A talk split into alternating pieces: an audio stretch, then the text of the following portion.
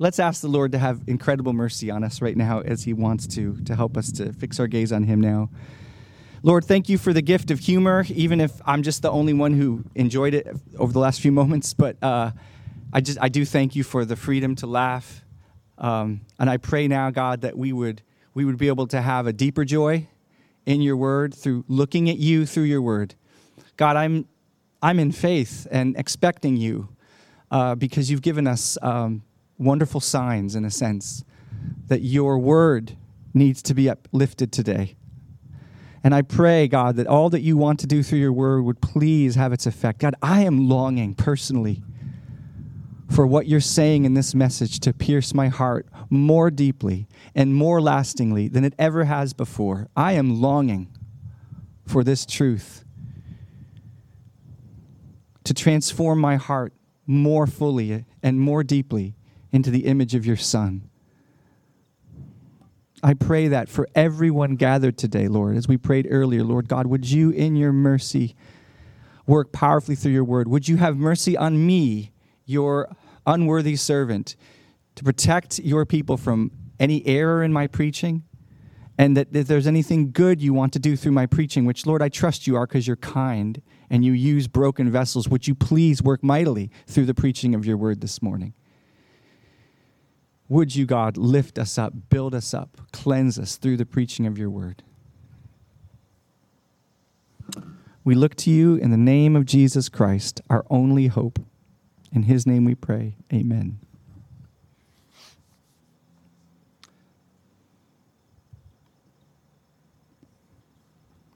Colossians two, verses thirteen and fourteen. And you who were dead in your trespasses and in the uncircumcision of your flesh, God made alive together with him, having forgiven us all our trespasses by canceling the record of debt that stood against us with its legal demands. This he set aside, nailing it to the cross. This is the word of the Lord. This passage this morning is going to tell us at least three things that will, Lord willing, help us cherish our taking of the Lord's Supper this morning. Three things. Who we were before we met Jesus Christ. What God did about that through Jesus Christ. And who we are now through the saving work of Jesus Christ. It's going to tell us who we were, what God did about that, and who we are now because of what God did about that. And listen, as you hear these truths, I want to prepare you that you will hear some very hard and unflattering things this morning. Truths about our predicament before Christ and without Christ that are not flattering. But I will be bringing these things to you not to discourage you, but as I hope you will see by the Lord's power, they are meant to help us understand, as Pam tried to speak to us a few minutes about, just how great the love is with which he has loved us, and just how fully and finally he has freed us. So, without further ado, who we were. Verse thirteen, Paul says, who we were. You were dead in your trespasses and the uncircumcision of your flesh. The first thing that might surprise you about who you were before Christ and who you would be without Christ is God says you were dead. That might be a hard thing to grapple with. You might think of the, the dead stink bug that's been under your windshield wiper since last May because you can't get to that part of your car very easily. And you think, I'm not like that. Just laying there, drying out. You might think more seriously of a funeral or a wake you've been to where you've seen a deceased person's body. Maybe a loved one or, an, or, or a friend, and, and they're lifeless. They barely look like who you remember them being, and you, and you and they're just in that coffin, immobile, still. And you think, I was not like that before Christ. I could move and talk and think and experience life. I had desires and animation and emotions. So we must know right away the Lord is explaining to us something about what real death is. Something that physical death is only a sign or a symptom of or a consequence of. This is real death. God says, he says, you were dead. And he, and he qualifies it. You were dead in your trespasses and the uncircumcision of your flesh. See, he doesn't say you were dead in your physical heartbeat or in your blood pressure, in your brain waves. He's not talking about your physical death. He's talking about your spiritual death. He says you were dead in your trespasses and in the uncircumcision of your flesh. Paul is trying to tell us that we were dead to God. You might think of a movie where some father is dishonored by his son.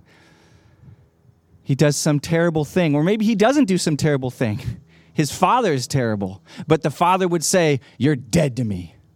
He turns his back on him. They have no relationship anymore. And that's getting closer to what Paul is getting at here. You were dead to God. See, when Paul says we were dead in our trespasses, he's not just talking about some violation of moral standards, like some abstract code, like, oh, we broke the, the building regulation codes, or we violated the book of moral ethics.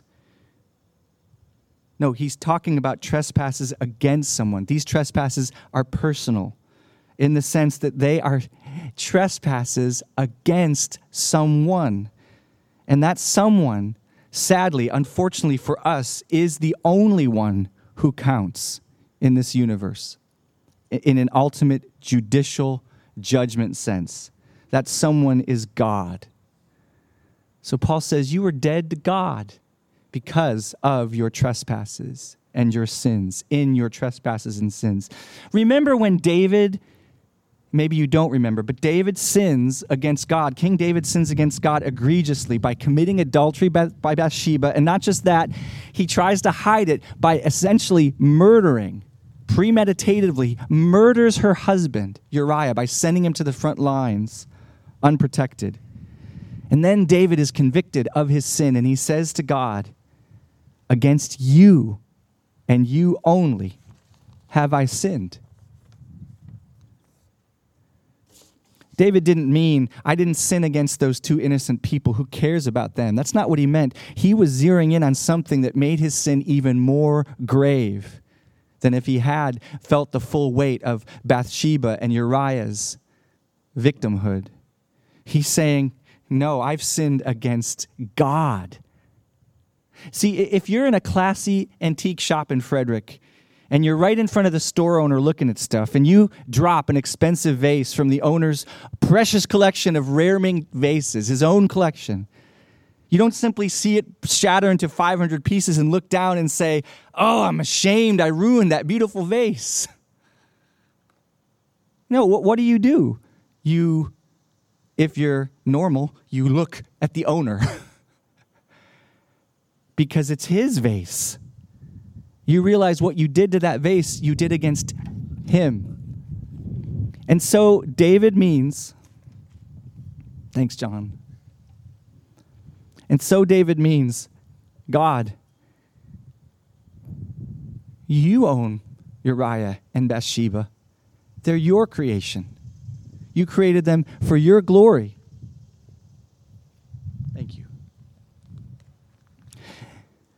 To sin against them, to sin against anyone, to sin against anything in any way is to offend and despise you. You're the ultimate cause. You're the ultimate sustainer. You're the one for whom all things were made. In that sense, I sinned so completely against you, God, that it's as if you're the only one I sinned against. All people are held by you, owned by you. So you're the ultimate victim here.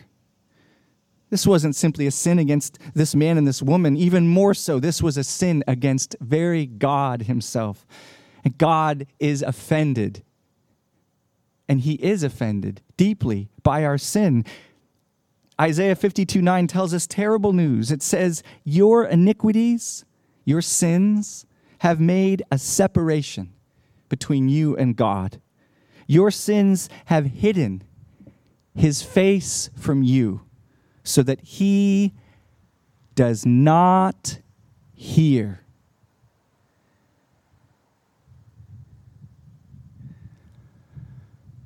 When you see your neighbors in Frederick who need Jesus and they don't want him, they're not looking for him, that isn't just a function of their hard heart. It's a function that God has separated himself from them. And in a mysterious way we can't understand, though he desires thou salvation, he does not hear them. They are dead to him, and he is dead to them. His face, he says, I hide my face from you, and I don't hear you. But it's worse than that. Paul says we're not just dead in our trespasses, but in our very nature. He says the uncircumcision of our flesh, and when you see flesh, don't think of human body like meat. Think of humanity without God. Think of human being. That's really what this word here is, is functioning like. He's saying without Christ, our very nature, our flesh, is against God, and he is against us. It's uncircumcised, Paul says. Uncircumcision is a terrible thing to a Jewish person. It meant that you're unclean, you're unholy, you're not part of God's people, you're violating the covenant. There isn't a, a worse thing you could probably say to insult someone. Remember, David said, you uncircumcised Philistine. It was a term of derision and despising. So Paul says, you were uncircumcised in your very nature, in your flesh. Your whole heart was unclean. It's not just your actions that are bad. It's the wellspring from which those actions come. You can staple peaches on an apple tree. It's still an apple tree. You can try to reform your life with to-do lists and New Year's resolutions. It's still the same heart. Bad fruit comes from a bad tree. Our many sins come from an uncircumcised, unholy, unclean nature.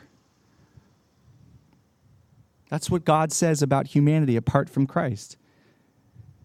See, something happened to the human race long ago that we've been suffering with ever since. When our first ancient parents sinned against God, all who would come after them were polluted by that first act of rejection.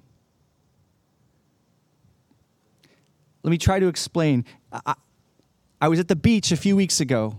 Wave after wave rolled onto the shore. Wave after wave came onto the sand.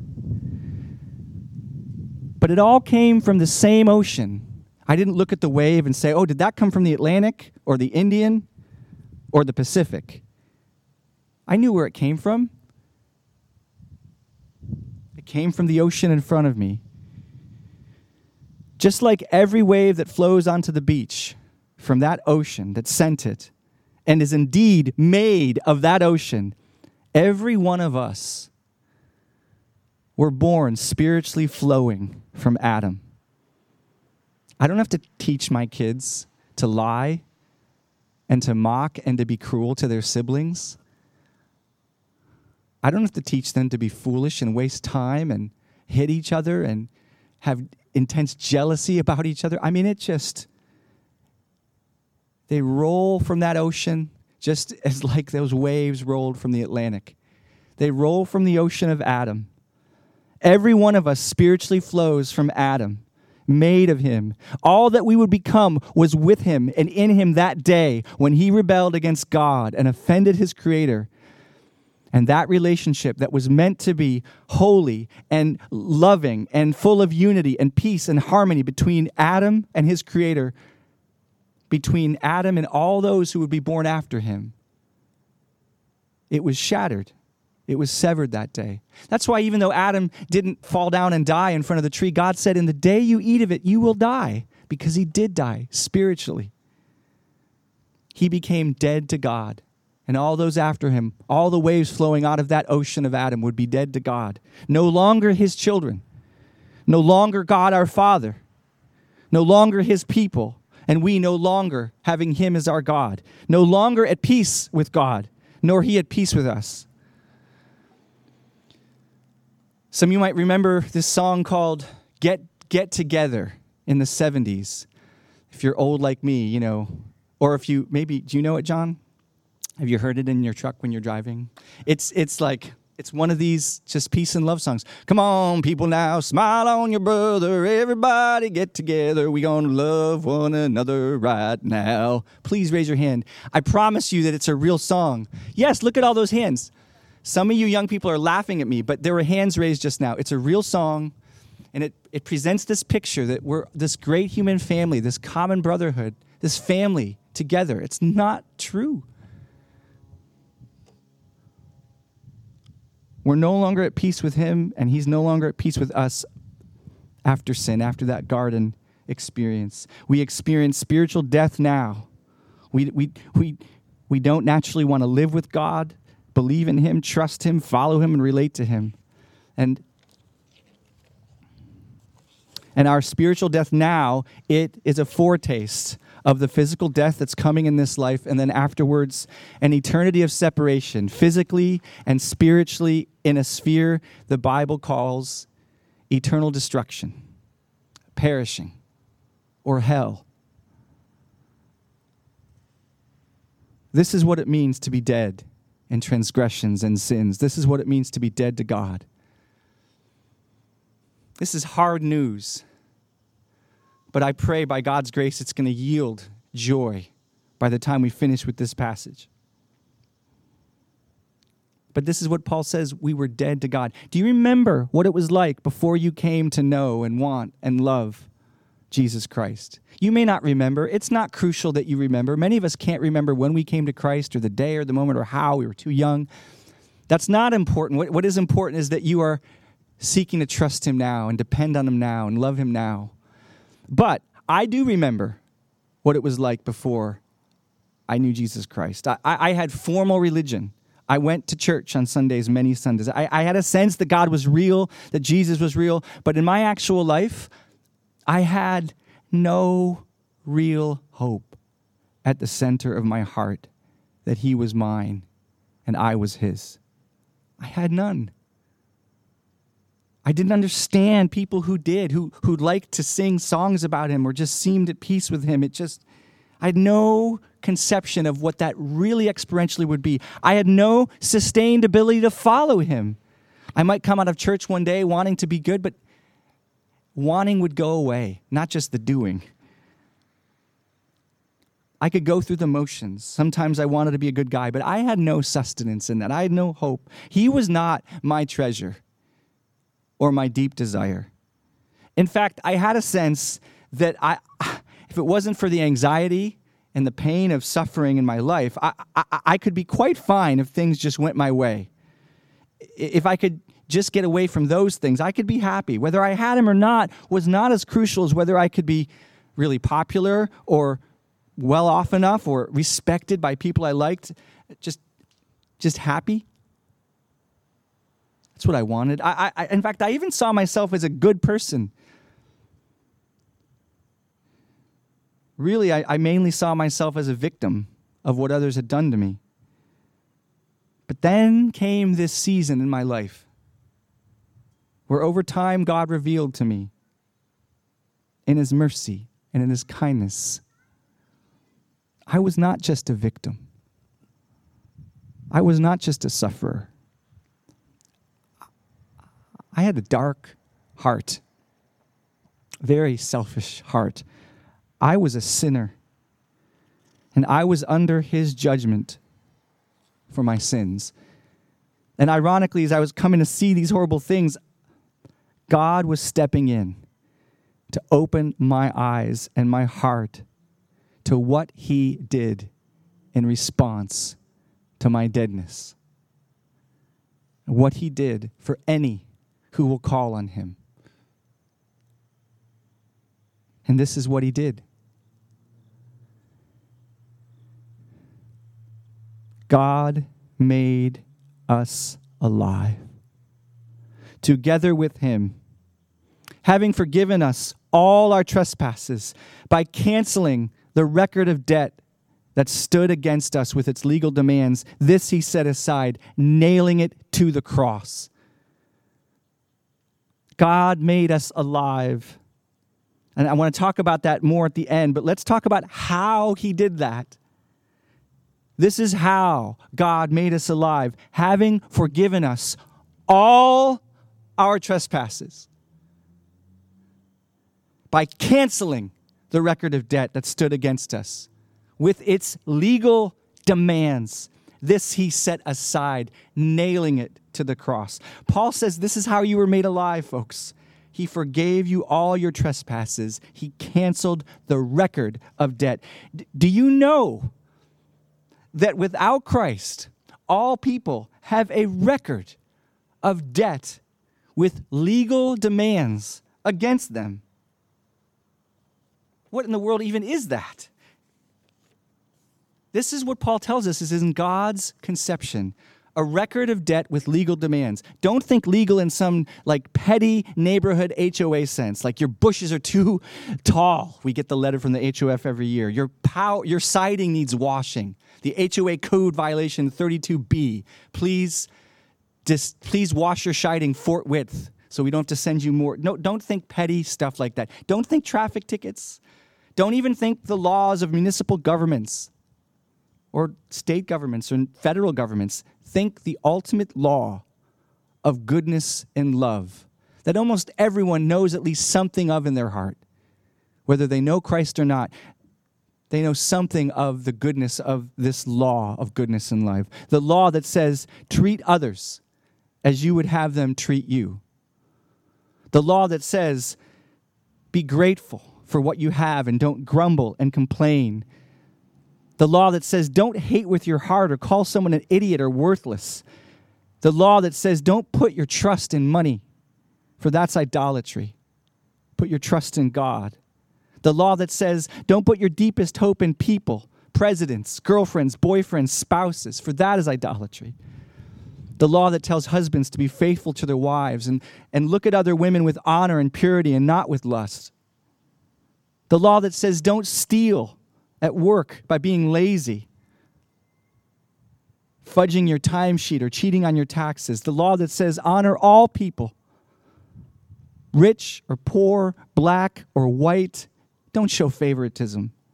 The law that says honor your mother and father and treat them with dignity and respect.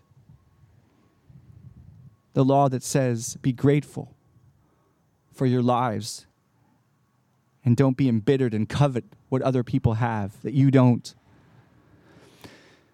The law that sums up all these laws when it says, love the Lord your God with all your heart, mind, soul, and strength, and love your neighbor as yourself. That's the law. And do you know that God keeps a record of every sin and every transgression of all people? Romans two says that there is a day coming when he will render to each one. It's okay, you can let it go. Thank you. Romans two says, there is a day coming when he will render to each one according to his works on a day when God judges the secrets of men by Christ Jesus. And, and listen, he says that law has legal demands. It, he says it's against us. Another translation says it's hostile to us. And, and legal, again, it doesn't mean man-approved. California State judiciary. It, it means it's lawful. Paul is saying it has merit. It has integrity. It will stand up in court. God's not some petty employee out to get his boss, going to the H R rep to get his boss fired. He's not some litigation-happy ambulance chaser. No, God's record against us, it has merit. It's lawful. He is right to be angry with us. He is just in his condemnation of us. Every day we fail to image him as we should. We're his image bearers. We're supposed to tell the world who he is through our lives.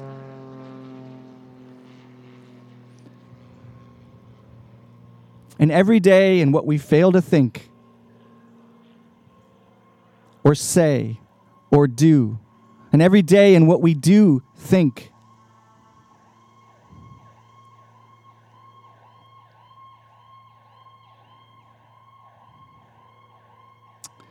I just want to wait a second because I just feel this is really important.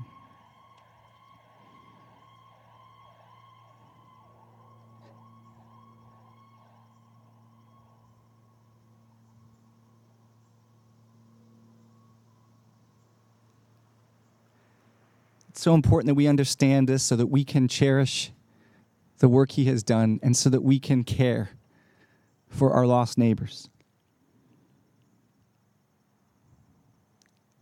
God isn't a nice grandpa who overlooks stuff, no problem.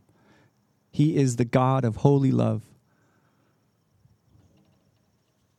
who keeps a record of debt against his holy law and who will repay everyone.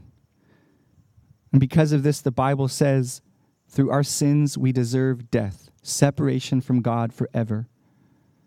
That's what the law demands. That's what's demanded in this record of debt when Paul says it's legal demands. It demands your death. It demands your eternal separation from God, lawfully. It's a real record of debt of your and my sins. It exists in God's conception, which is the only conception that matters, and it is lawful. And do you know what God did to that record of debt against you?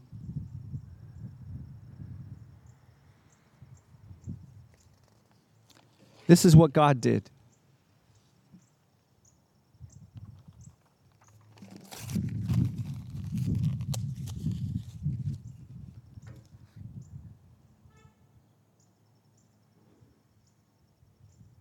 He canceled it.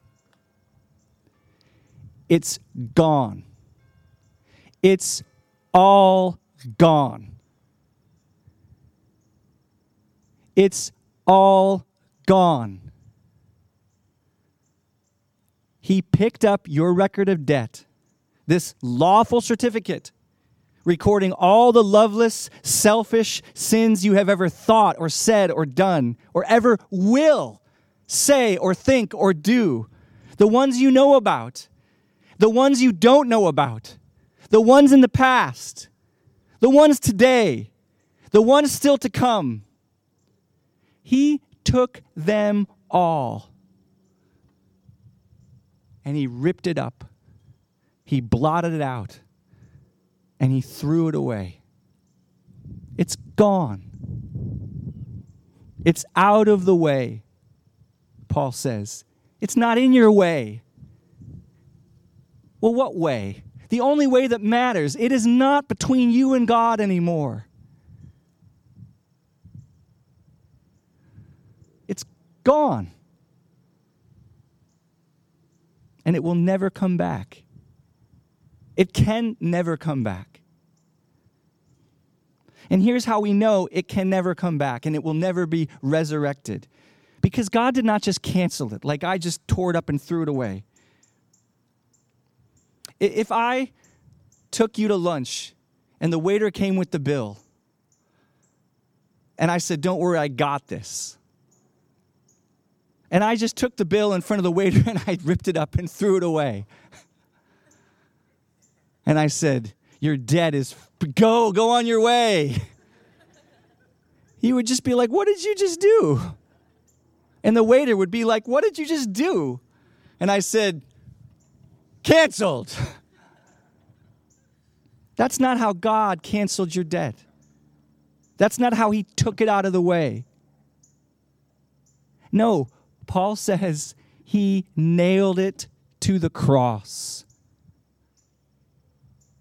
He nailed it to the cross. My sin, oh, the bliss of this glorious thought. My sin, not in part, but the whole. It's nailed to the cross, and I bear it no more. Praise the Lord. He nailed it to the cross. More literally, he placed your sin debt on a real person, Jesus Christ, and he nailed him to the cross instead of you. And there, Jesus Christ, the lover of your soul, took your record of debt upon himself, and he was nailed to the cross for you because he loves you. And brothers and sisters, once that debt was paid, that debt was paid. There's no debt left. Did God the Son not do his job? Was his blood not pure enough for what you owe? No, he nailed it to the cross. He cried out, "It is finished." Not halfway there, living on a prayer. No, he said, "It's finished. It's done." And then God raised him from the dead to say to you, he's not paying anymore for this. Payment accepted.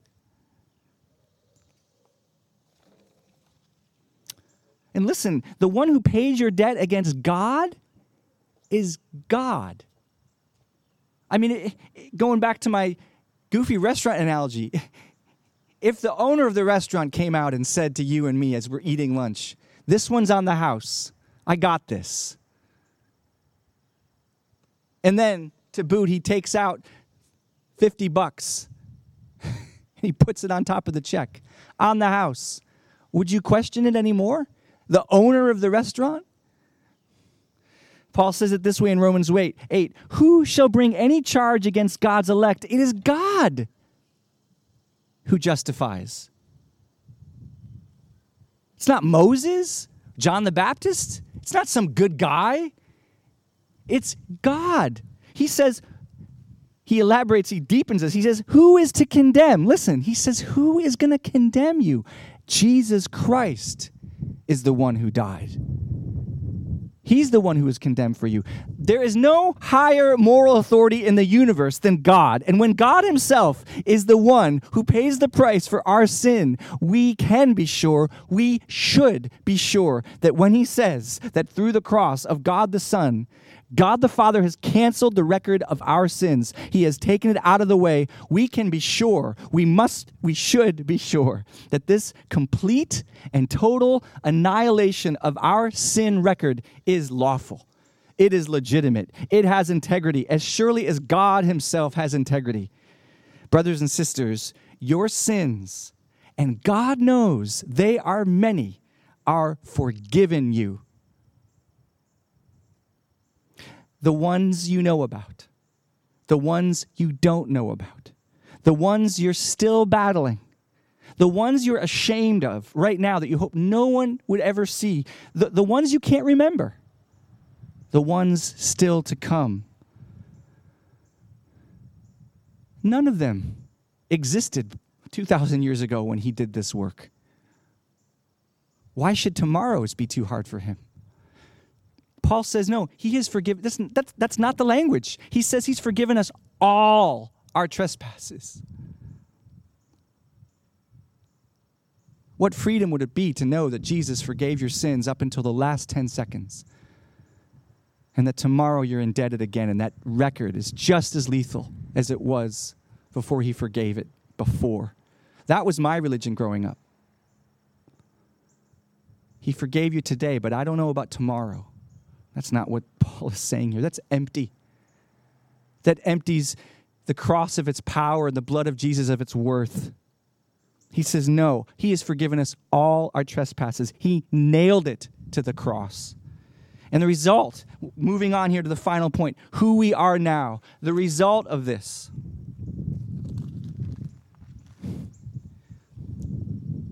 is that you're alive to God now. You had no relationship with him. You were dead to him. You had no state of peace, but a state of war between the two of you. You had no fellowship with him. You had no friendship with him. He might have gleaned out to you with appeals, but you didn't run to him, stay with him. You, you weren't his child. Paul says that's over. That's over. That's his canceled. As your sin debt is canceled. He's changed all that. You are his child. You are his friend. You are his delight. You are his bride, the bride of his son. You are his inheritance. The Bible even calls you his precious possession. It says that you're chosen, holy, and dearly loved. If God longed to gather Jerusalem, rejecting him, hardened to the end, if he longed to gather them under his wings, how much more does he long to draw you close, who he's made now your children? And listen, this is what he has done. Paul says, he made us alive. This is not dependent on your work or your law keeping. That's the whole point of the cross. We can't keep the law as we should. We never could. And listen, we will grow and be better and better, but we will never on this side of eternity keep the law as we should. The brother of Jesus, the Apostle James, says, including himself, we all stumble in many ways. God knows that. That's why it is he who made you alive, not you. A wounded person can heal, right? Uh, they might speed up their healing with good medicine and the right choice of a good doctor. Try getting a person who's died of a heart attack off the gurney. You will wait until you join them in death. So God says, I made you alive. Son, daughter, I made you alive. This is, this is not based on your feelings. It's not based on your work. It's not, it's not based on your emotions. It's based on his blood. You, you have peace with him if you, if you love, even imperfectly.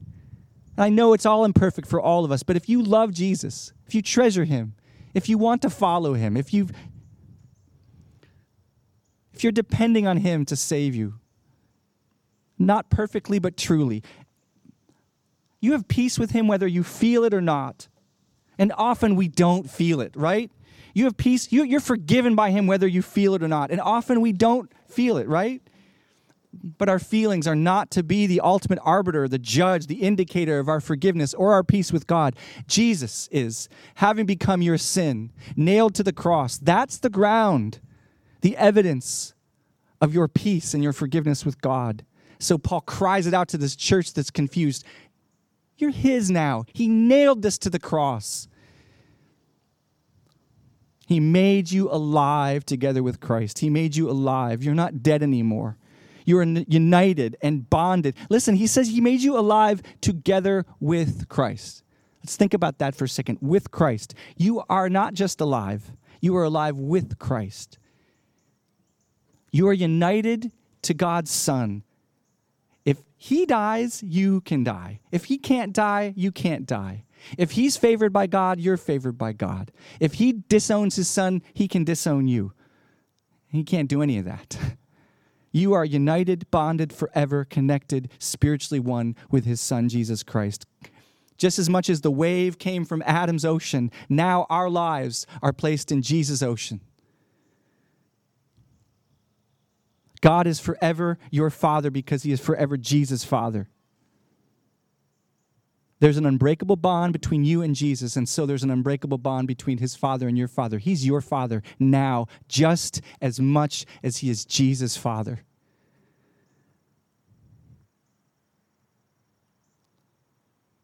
And, and listen, we're almost done. You've been patient, but this is good stuff. I'm not ashamed of length today because this is good stuff. You've got to hang in there with me.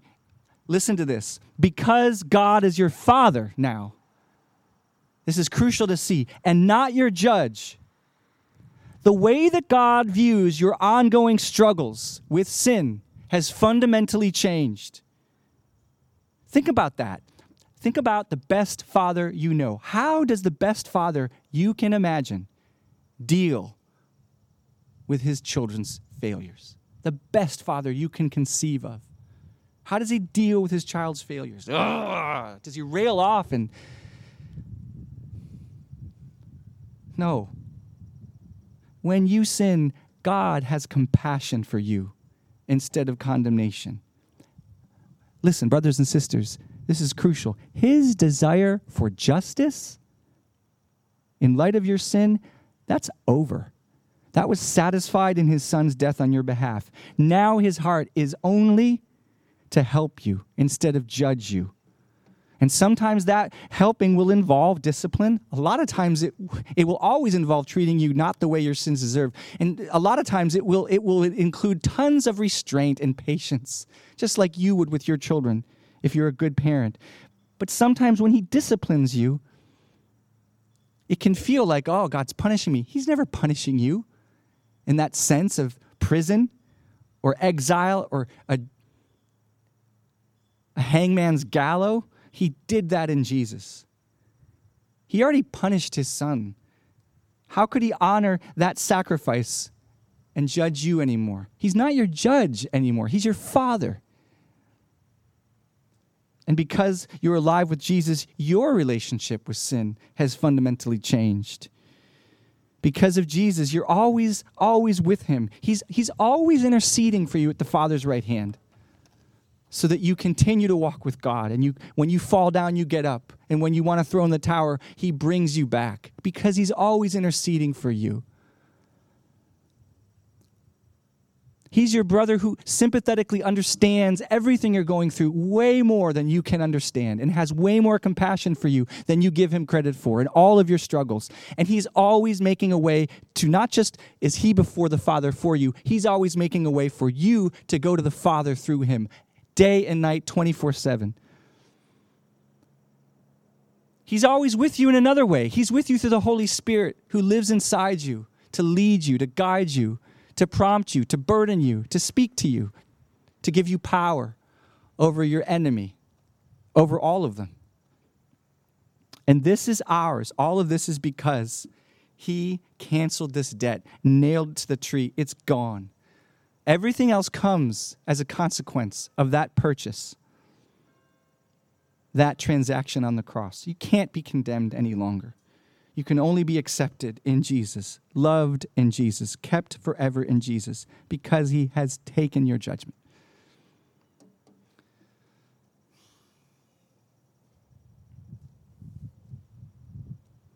Folks, at some point in the next few days, if not today, you're going to wake up or walk around with a sense of condemnation. And you have to think,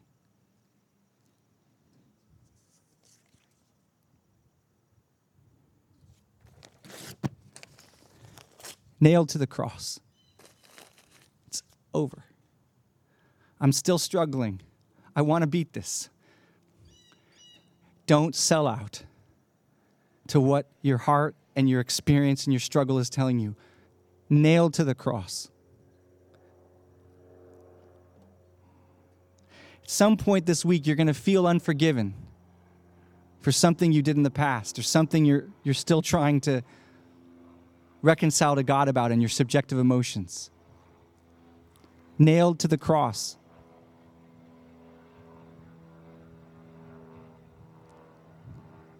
At some point this week, you're going to feel like God is against you. You're going to feel estranged from him. Look at the record of debt that you owed God in its entirety, nailed to the cross. You bear it no more. It's taken out of the way, so that the help you need to turn back to God, the help you need to make a better go at repentance, the help you need to avoid it next time, the help you need to say no in the moment, the help you need to say sorry, it's all there, because it's whatever was standing between you and God, it isn't any longer. So run to him. Run to him to be better, to grow, not to earn his love, not to atone for yourself. not to get saved, but because you are. If you're here this morning and you don't know Jesus Christ, I can only appeal to you based on the word of God. He says, if anyone would come to me and believe, by, by, by come, he means believe. Put your faith in me. Acknowledge that you are a sinner. May God give you grace to see that and to say, I need you, Lord. I need your forgiveness. May God give you grace to see that. If you can do that this morning by his grace, he says, whoever comes to me, I will never turn them away. By no means will I turn them away. He invites you now to come to him.